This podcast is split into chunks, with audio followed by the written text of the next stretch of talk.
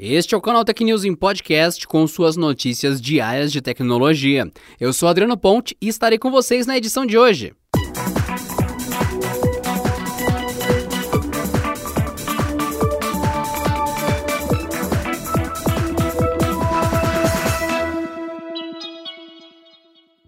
O decreto assinado pelo presidente norte-americano Donald Trump, que proíbe o uso do WeChat e do TikTok em até 45 dias, pode impactar as vendas do iPhone.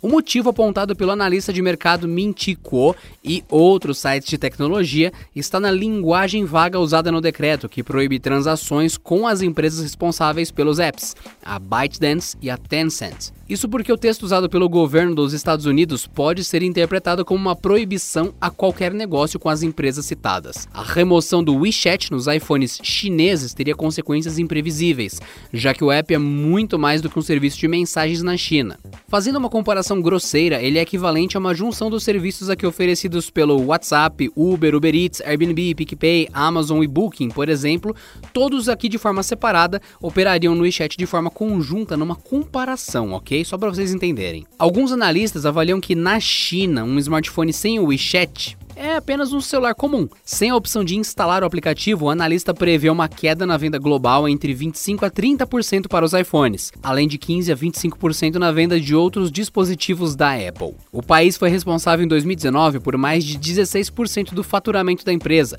incluindo não apenas o iPhone, como todas as linhas de produtos e serviços da marca. Kuo estima que mesmo a remoção do WeChat apenas na App Store norte-americana pode levar a uma queda na venda total de iPhones entre 3 e 6%.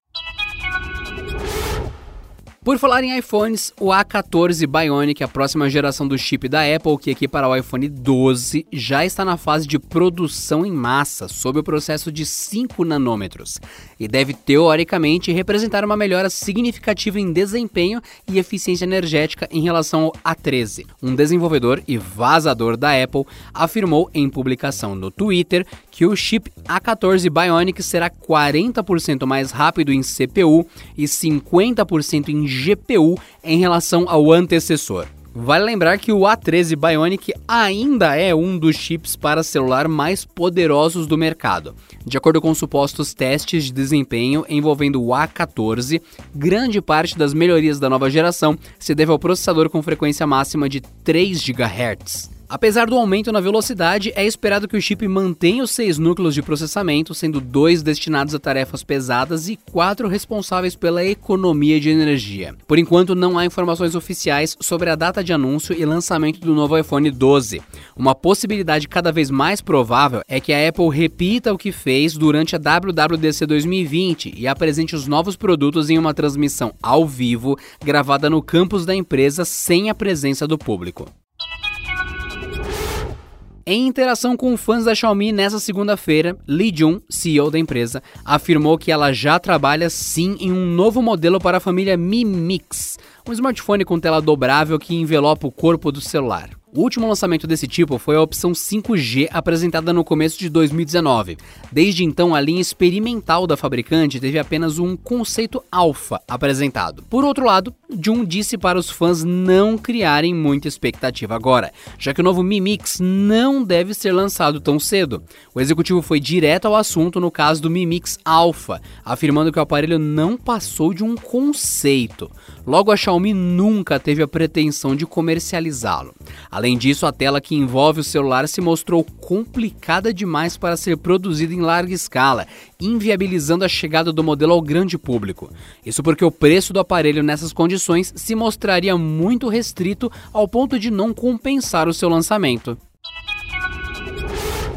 Em um congresso de TI na China, o CEO da divisão de consumo da Huawei, Richard Yu, declarou que o sistema operacional em desenvolvimento da empresa, conhecido no ocidente como Harmony OS, poderá substituir não apenas o Android nos celulares, como também o Windows em PCs. Tudo graças ao crescente cerco do governo norte-americano à empresa chinesa.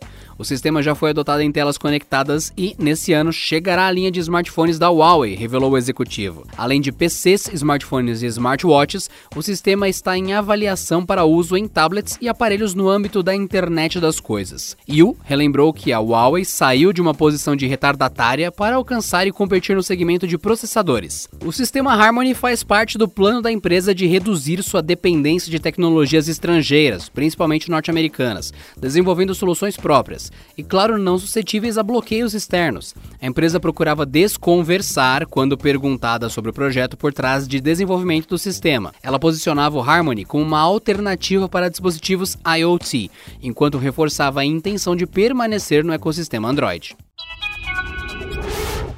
E mais uma notícia da Huawei.